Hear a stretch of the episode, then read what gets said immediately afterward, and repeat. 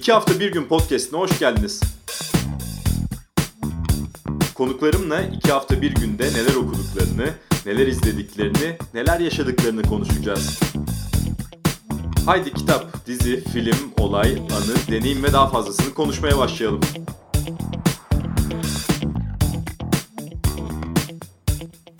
İki hafta bir günün yeni bölümüne hoş geldiniz. Konuğum sinema yazarı ve akademisyen Janet Barış. E, bu hafta bu kaydı yapıyor olmamızın sebebi tabii ki Oscar ödül töreni. Ama biz çok ödül alan bir filmi değil, hiç ödül alamayan bir filmi konuşacağız. The Banshees of Inisherin. E, Atilla Dorsan yazısını okudum filmle ilgili. O da diyor ki aslında dağıtım şirket, Türkiye filmi getiren dağıtım şirketinde bir eleştirisi var. Bunun üzerine de konuşulabilir bence. E, İnişehir'in de Ölüm Perileri gibi bir isimde verilebilirdi diyor. E, bir ölçüde katılıyorum çünkü e, ben de sabah haberlerinde çıktım işte Oscar ödüllerinin ertesi sabahında. Onu konuşurken sonuçta e, İngilizceye hakim olmayanlar var. E, bir filme yakınlık kurmak için de e, filmin Türkçe'de bir ismi olması gerekiyor bence. E, sadece İngilizce ismiyle var oluyor olmasının ben sıkıntılı olduğunu düşünüyorum. Janet ne dersin? E, merhaba öncelikle. Evet ya şöyle ama ben de tam tersine Mehmet Açar'ın yazısını okudum. Mehmet Açar da tam tersine e, filmin adının e, dağıtım şirketine özellikle seslenmiş. O zaman filmin adının aynı kalması. e, tam biraz tersine oldu. Çünkü hani sanki onun aslında adında bir orijinallik. Yani filmin orijinalliğinin beslendiği noktalar yani ya da filmin kendi adıyla anılmasının filmin kendi içeriğiyle, e, duygusuyla bağdaşabileceğini söyleyip e, tam tersine filmin kendi adıyla e, girmesini söylemiş Mehmet Açar da. Ama şöyle e, bu konuda evet haklısın ya filmle ilişki kurmak şimdi söylerken yazarken bile zor olan bir isim e, olması ve sadece ölüm perileri e, ama şimdi ölüm perileri de filmin bütünlüğüne o kadar uygun olmuyor ki bence bir noktada sanki o duygudan uzaklaştırıyor ve e, seyircide bambaşka bir algı yaratıyormuş gibi. Ama bir yandan evet ya, orijinal ismiyle de algılamak zor ama yine de ben orijinal isminden e, razıyım diyebilirim yani. Şimdi e, diğer film diyeceğim ama ötekileştirmeyelim de yani her şey her yerde aynı anda. Sonuç olarak aslında kamuoyu ikiye ayrıldı bu konuda. E, sevenler var ve böyle kesin bir çizgi de yok. Yani ne bileyim şöyle film seven insanlar bunu sevmez, böyle film seven insanlar bunu sever demek çok kolay değil. Sadece şunu görebildim. Mesela In Bruges filmini sevenler 2008 aynı yönetmen yine E, aynı yönetmenin filmi ve aynı başrol oyuncularının filmi. Onları ayrı ayrı konuşacağız hem yönetmeni hem oyuncuları zaten çok öne çıkan performanslar.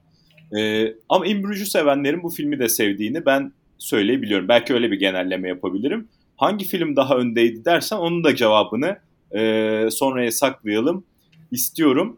Ama şu şuradan devam edebiliriz belki de. Tabii ki e, sen aynı zamanda Altın Küre ödüllerinde e, oy da kullanmış birisin. Dolayısıyla e, daha sağlıklı da yorum yapabilirsin. Ama ben şöyle düşünüyorum. Sonuçta bir ödül töreni işte geride bıraktığımız yılın filmlerini değerlendiren bir tören oluyor. Hangi, işte belli filmler buna layık görülüyor. Ama benim açımdan 2022 yılına dönüp baktığımda bu Banshees of Inisherin kesinlikle hatırlanacak bir film. Her şey her yerde aynı andaysa ne bileyim bundan 10-15 yıl sonra pek bir iz bırakmayacakmış gibi geliyor bana. İstersen buradan başlayalım. Evet buradan başlayabiliriz bence de. Ee, çok katılıyorum. Aynısını düşünüyorum. Ve e, şöyle evet altın kürelerde oy verdim. Altın kürelerde oy verdiğim için aslında ben de Banshees of Inisherin'i çok erken seyrettim. Yani e, Martin McDonagh'ı severim, In Bruges'u severim. Ya yani onun sinemasını severim ama her filmini çok merakla beklediğim bir yönetmen değildi. Ama tam da eş zamanlı film ekiminde o sırada gösterilmişti. E, vizyon öncesi. Ama ben film ekiminden de yine bir tık önce e, linki geldiği için seyredebilmiştim. Ve büyük bir beklentiyle seyretmeden birdenbire vaa ne kadar yani bütün belki de Martin McDonagh'ın diğer filmlerinden çok daha fazla yükselip çok daha sevdiğim en sevdiğim filmi oldu hatta. Ee, ama tabii sonra film yavaş yavaş peyderpey bu işte ödül sezonu yaklaştıkça öne çıkmaya başladıkça e, birdenbire tabii bu sefer hepimiz bir şekilde övdük ve filmi e, beklentiyle seyredenler oluştu. Ben mesela beklentisi seyrettiğim için duygusu bende çok daha farklı oldu ve e, çok sevdim, çok e, güçlü bir bağ kurdum filmle. Ama daha sonra belki bu kadar söylendikten sonra seyretsem yine güçlü bir bağ kurardım. Kesinlikle film zaten kendi içinde çok iyi. Ama dediğim gibi yani hiç beklentisi seyredince de çok daha farklı bir ilişki kurulmuş olabiliyor. Ben aslında Altın Küre ile Oscar'ı karşılaştırınca şimdi Altın Küre'nin Avrupa'ya açılmasının ne kadar doğru bir karar olduğunu tekrar e, hatırladım. Çünkü e, Altın Küre'deki ödüllerle Oscar'ı karşılaştırdığımızda çok daha sanki o senenin hakkını veren e, seçimler olmuş diye düşünüyorum. Çünkü gerçekten her şey her yerde aynı anda evet Netflix yapımı belki ilginç bir dünya kurmuş olabilir ama bir ilginç dünya kurmak e, her şeye yetmiyor. Yani bir filmi bu kadar unutulmaz, pürüpak bir sinema duygusu hissettirerek vermiyor ve ben gerçekten filmde sıkıldım ama bu sıkılmayı da şöyle belki adlandırabiliriz. İşte Oscar'lar seyirci dostu olmayan bir filme belki de işte en büyük ödülü verdi ve 7 dalda ödül verdi ama The Banshees of Inisherin de o kadar seyirci dostu bir film değil. Yani seyirci dostu film olan film Spielberg'in Fabelmanları. Yani e, iki film de bence seyirci dostu değildi o açıdan bakarsak. Çok e, anlaması, içine girmesi zaman alan seyircisinden de e, bek, e, beklentisi olan filmler. Tamamen sizi böyle bir duyguya sürükleyen, üzerine düşünmenizi e, doğru iten filmlerdi. Dolayısıyla aslında e, her şey her yerde aynı andının e, son yılların en abartılmış e, filmlerinden biri olduğunu düşünüyorum. Aynı senin gibi 15 yıl sonra hatırlanmayacağını düşünüyorum. Çok tabii kendince ilginç bir dünya kurmuş. Evet ama yani sinema tarihinde ya da baktığımızda sadece değişik olduğu için ya da insanlara birden beklentisinden çok daha farklı bir hikaye anlatısı sunduğu için zamanlar arasında geçişler yaptığı için yani bu bir filmi özel ilginç kılmaya yetmiyor açıkçası benim için.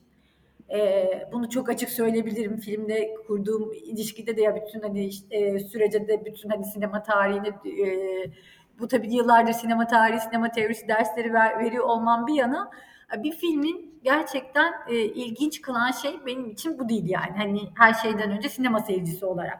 Evet. Yani de... filmin abartılmış olduğunu ve gerçekten de çok uzun yıllar hatırlanmayacağını ama The Banshees of Inisherin'in kendi e, bu yılın e, en iyi filmlerinden biri olarak hep anılacağını, modern klasiklerden birine hatta dönüşebileceğini düşünüyor. Heh, tam da ben de buradan devam edecektim. Bir kere e, mesela tarihteki iyi filmlere veya romanlara baktığımızda hep şu vardır. Aslında çok temel ve değişmez bir konu ele alınır. Ama onun işlenmesidir burada onu benzersiz kılan. Buradaki konu bir kere çok güzel geliyor bana. Yani şu anlamda güzel. İki arkadaş var ve iki arkadaştan biri diğeriyle artık arkadaşlık etmek istemediğini. Yani başlangıç noktası çok güzel bence. Çok yaratıcı değil aslında. Ama bunu bu şekilde işleyen herhangi bir film daha hatırlamıyorum ben. Ve de bu film işte İrlanda İç Savaşı sürerken e, geçiyor. Ama başka bir zamanda da pekala çekilebilirdi. Yani 2023 yılında da bu iki kahramanımız yine arkadaşlıklarını bitirmeyi isteselerdi ve olay e, modern bugünlerin işte Dublin'inde veya New York'unda veya İstanbul'un da geçseydi yine aynı duygu aktarılabilirdi diye düşünüyorum. Bir bunu e, kayıt olarak düşmek isterim. Diğeri e, ben de sana ileride bir başyapıta veya kült bir filme dönüşebilir mi diye soracaktım. E, bana göre evet dönüşebilir. Yani çünkü mesela In Bruges filmi sinema tarihinin en önemli filmi değil herhalde. Ve bunda hem fikirizdir. Ama e, sinema severlerin birbirlerine gönül rahatlığıyla önerebilecekleri ve de herkesin izlediğinde farklı bir duygu edinebileceği bir filmdi. Bu da insanların ne kadar kutuplaştırsa veya ayırsa da birbirimize önerdiğimizde veya ne bileyim yani şu da önemli bence biriyle, biriyle tanıştın, biriyle belli şeylerden söz ediyorsun. Ya ne düşünüyorsun Banshees ile ilgili diye sorabileceğin ve en önemlisi de üzerine konuşabileceğimiz bir film olduğunu düşünüyorum. Ee, şimdi yavaş yavaş hem yönetmene gelelim isterim e, filmin formuna. Daha sonra da oyunculukları bence sen çok iyi bir şekilde işleyebilirsin. Çünkü söylenecek çok söz var üzerine. Ya evet çok söz var.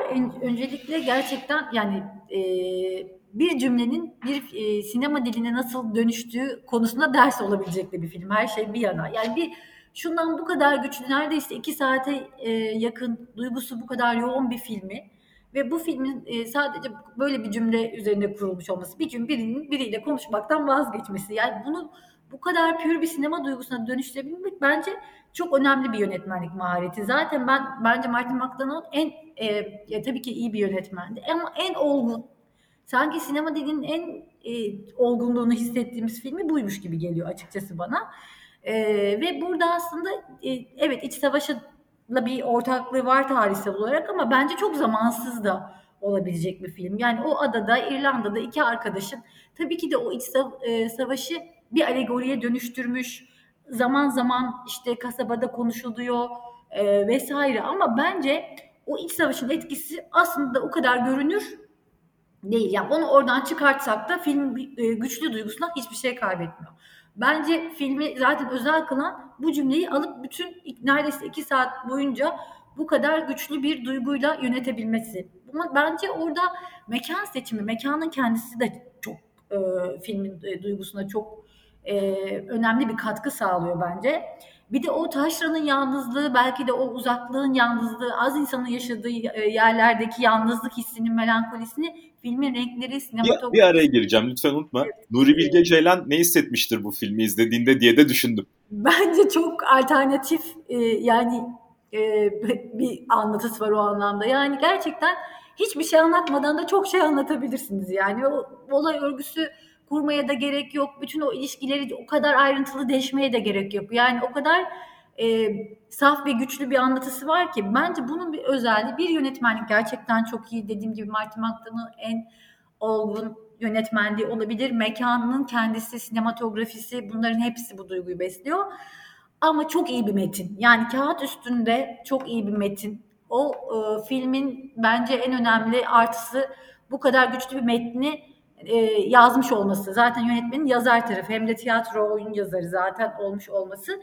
Bir de karakterlere daha kağıt üstünde e, can vermiş olması. Yani filmi bir kenara bırakıp bu iki karakter hakkında saatlerce konuşabilirsiniz. Onların psikolojik derinlikleri, refleksleri, hayata e, bakış açıları, olgunlukları, zaafları ve birçok şey üzerine öyle iki karakter yaratmış ki yani filmin çok aslında şeyi de yok yani sürekli konuşmalar, bunun derine inmeler, felsefi işte bu insan neden böyle hisseder de neden birine bir sabah sınır çizmek ister de böyle saatlerce e, bunun felsefesini de yapmıyor yani ve yani ona da yani hikaye anlatımı o kadar güçlü ki bu narratif dediğimiz şey filmin içerisinde ama olay örgüsü yok. Şimdi hem bu kadar güçlü bir hikaye anlatımınız var ama bir olay örgüsü kurmamışsınız. Yani bu sinemada belki yapılabilecek en zor şeylerden biri. Ve burada bence filmin o duygusunun bize bu kadar güçlü çıkmasının sebeplerinden biri de bu gibi görünüyor. Yani hem e, metin olarak çok güçlü hem sinematografisi çok olgun, çok güçlü yönetmen hani çok iyi karakterleri zaten yaratmış. Mekan zaten kendi başına hareket ediyor. Filmin bir karakteri gibi. Yani kendi başına mekanın melankolisi karakterlerin melankolisini ya da yalnızlığını ya da arayışlarını diyeyim tamamlıyor. O açıdan bence film gerçekten e, hem yönetmenlik hem metin olarak e, ayrı ayrı çok güçlü. Bu da filmi güçlü kılıyor ve bence o yüzden de e, modern klasiklerden biri olacağı benzer. Şimdi üzerine konuştuğum arkadaşlarla da şunda da hem fikir olduk. Kime hak vereceğimizi de bilmiyoruz. Yani arkadaşlığı bitirmeye karar veren e, kişiye de hak veriyoruz. Arkadaşlığın sürmesi gerektiğini düşünen kişiye de hak veriyoruz. Şimdi oyunculuklarla devam edelim. Şöyle de bir tabii ki böyle değil. Ama şöyle de bir hisse kapılıyor insan. Yani Brandon Gleeson'la Colin Farrell'a işte bir cümlelik bir metin de verseniz işte kardeşim sen artık bu adamla arkadaş olmak istemiyorsun. Sen de arkadaşlığı devam ettirmek istiyorsun. Sanki onlar onu oynayabileceklermiş gibi. Yani e, burada acayip bir uyumları var. Uyumsuzluğa rağmen diyeceğim. Çünkü aslında tamamen birbirine kutuplaşmış karakterler olarak görsek de o sahnelerde bile ikisindeki ikisi arasındaki uyumu bence görüyoruz ve e, sadece ikisi değil e, filmdeki bütün oyunculuklar çok beğenildi tabii eleştirmenler tarafından.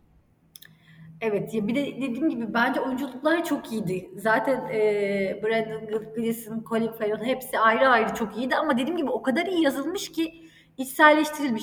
Bu, e, açıkçası bu Golden Globe zamanı en iyi senaryo e, vesairede oy verdiğimiz için bazı filmlerin senaryoları geldi. Ben The Banshees of Inisherin'in yönetmen tarafından yazılmış senaryosu var. Baştan sona okumasam da baktım o zaman açıp ve gerçekten hani şimdi o senaryoyu alıp okuduğunuzda o karakter hemen içselleştirebilirsiniz ve e, zaten kendi içinde çok iyi, kurmuş e, o anlamda dünyasını ama zaten oyuncularda dediğin gibi ona da çok katılıyorum. Yani bir cümle verseniz bu karakter artık bununla konuşmak istemiyor. Sen konuşmak istemeyeni sen de konuşmak e, isteyeni canlandıracaksın deseler bütün o bence mizansenler, duygular, oyunculuklardan çıkan buna benzer şekilde çıkardı yani. E, çünkü çok güçlü düşünülmüş. Ya fikrin kendisi o kadar e, kendi başına önemli ki filmin içerisinde. Bu zaten sen konuşmaktan vazgeçen, sen konuşmak için bunun sebebini arayan insansın de, e, desen yine bayağı oradan bile güçlü bir hareket alanı Şu geliyor aklıma seni de dinlerken. Bunu filmde de düşünmüştüm. Aslında bir roman da olabilirmiş bu hikayeye e, kesinlikle bence olabilirmiş. Ama görsel dili de o kadar güzel ki ya, o kadar güçlü ki sanki roman olsa yazık olurmuş gibi bir his de veriyor ama bence çok güzel bir böyle kara mizahlı. Çünkü bazı diyalogları da öyle. Çok güzel bir e, roman da olabilirdi. Bir de bu filmde aslında hani çok azıcık tekrar anlatıya döneceğim karakterlerden. E, beni en çok etkileyen şeylerden biri e, birdenbire parmağını gerçekten kesmiş olması. Şimdi bir seyirci olarak filmi seyrediyoruz. Başladık evet karakterler küsmüşler vesaire. Ve adamın bunu gerçekten yaptığı ilk an yani o an biz birden seyirci olarak bunu yapabileceğine demek ki inan yani tam da inanamıyoruz aslında bir insanın gerçekten bir insanla konuşmamak için parmağını kesebileceği ama film içinde o kadar doğal ve gerçekçi ki bu yadı yani bir şaşırıyoruz ama sonraki gelişen süreçte de filmin doğal akışına, mizansenlerine o kadar gerçekçi bir şekilde yedirilmiş ki bu bir korku filmi değil insanların işte uzuvlarını kestiğini gördüğümüz ya da fantastik bir taşra ya da bir karamiza hikayesi değil. Çok gerçek orada yani o, orada o karakterler o anda yaşıyor. Ee, ya inanmamanız için hiçbir sebep yok ama parmağını çat diye kesebileceğine de inanmamanız için hiçbir sebep yok. Bence filmin en e, önemli e, yani o anlatı kurma ya da işlemesi, sürmesi, o filmin e, hikaye anlatısının gelişmesindeki en önemli noktalardan biri o e, parmağın gerçekten kesilmiş olması diye de ve ona da seyircinin yadırgamayacak bir gerçeklik içinde verilmiş olması diye de düşünüyorum. Şimdi eğer bir roman olsaydı bence yan karakterleri daha geniş tanıma fırsatımız olurdu. Mesela Dominik karakteri, e, abla karakteri ve hatta o yaşlı kadın karakteri aslında çok çok az görmemize rağmen filmde e, şeyi anlayabiliyoruz. Altı boş karakterler değil, altı, altı gayet dolu karakterler. Orada da çok iyi oyunculuklar var tabii. Evet evet onlar da çok iyi. Zaten o kasaba duygusunun e, kendiliğindenliğini, sıradanlığınız aslında biraz da sıkıcılığını ve her gün kendini tekrar eden bir dünya olduğunu da o yan karakterler bize e, anlatıyor. E, hatta gitmesi e, Padri'nin kız kardeşinin e, gitmesi, kasabadan artık ayrılmak istemesi, oradaki ayrılış e, da bunun bir göstergesi. Bir de oradaki şey de zaten o kadar her gün aynı şeyler yapılmaya alışılmış ki o düzenin çat diye bozulması e, yine Padri karakteri için bütün dünyanın onun için değişmesi ve dünyasının başına yıkılmasının sebeplerinden biri zaten o kasabada bütün gün yapılacak şeylerin çok sınırlı olması ve bir gün ondan o artık sizin için olmadığında o boşluğu dolduramayacaksınız ve o boşluğu dolduramamanın verdiği can havliyle kapısına dayanıp bunun sebebini ve izahını aramaya çalışmanız aslında. O yüzden o yan karakterler o kasabadaki e, sıradanlığı ve bu karakterin bu arayış duygusunu buna bir anlam arama, buna bir sebep, somut bir sebep yani. Neden? E, sadece benden artık hoşlanmıyor olman olamaz. Dün hoşlanıyordun aslında diye e, sitem etmesi ve buna kendince bir somut bir e, sebep bulmaya çalışması aslında o kasabanın resmini de e, genel olarak çiziyor. Bence o yüzden de evet roman olsa kesinlikle yan karakterleri çok daha e, ayrıntılı görürdük. Belki o da e, güzel olurdu ayrıca onları dinlemekte. Belki Mark Mark'tan bunu yazsa bu karakterleri de yavaş yavaş tanımak, betimlemek, e, gözlemlemek güzel olurdu gerçekten. Çünkü e, çok güçlü bir e, karakterler ve mekan e, duygusu var filmin. Şimdi ben bu filmi bu kadar severek ve işte üzerine podcast de kaydediyoruz sevmeme rağmen tekrar tekrar izlemekte zorlanacağımı düşünüyorum. Yani bu filmi evet aradan bir süre geçtikten sonra bir daha izleyebilirim. Ama mesela In Bruges filmini dönüp dönüp tekrar izleyebiliyorum. Ee, hmm. O açıdan e, aynı kıyasta kabul etmiyorum. Bu çok daha zor, çok daha ağır bir film tabii ki. Duygusu da çok ağır. Aslında e, öyle bir yalnızlığı gösteriyor ki birçok kişi de buna katlanamamış. Çünkü e, işte birçoğumuz işte hayatlarımızda çok da yalnız olmadığımız iddiasında veya duygusundayız ama e, Taşra'daki bu görüntüde çok daha net bir şekilde görüyoruz bunu.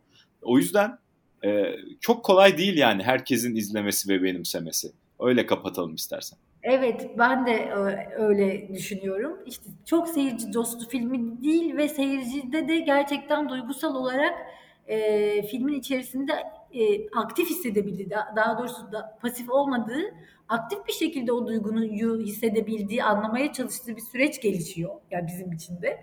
O zaman da filmin e, tekrar tekrar seyretmesi zorlanıyor. Ben de bir kez seyrettim e, ve aslında linkten seyrettiğim için e, bilgisayarda e, bilgisayarı ekrana bağlayıp seyretmiştim.